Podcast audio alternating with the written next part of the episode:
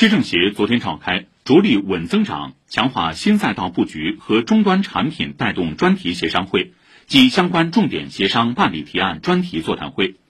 市政协主席董云虎出席。市委常委、副市长张伟介绍，当前上海出台了促进绿色低碳产业发展、培育元宇宙新赛道、促进智能终端产业高质量发展三个行动方案，争取到二零二五年。绿色低碳产业规模突破五千亿元，元宇宙产业规模达到三千五百亿元，智能终端产业规模突破七千亿元，并在交通、养老、医疗等十大应用场景涌现一百家智能终端产品。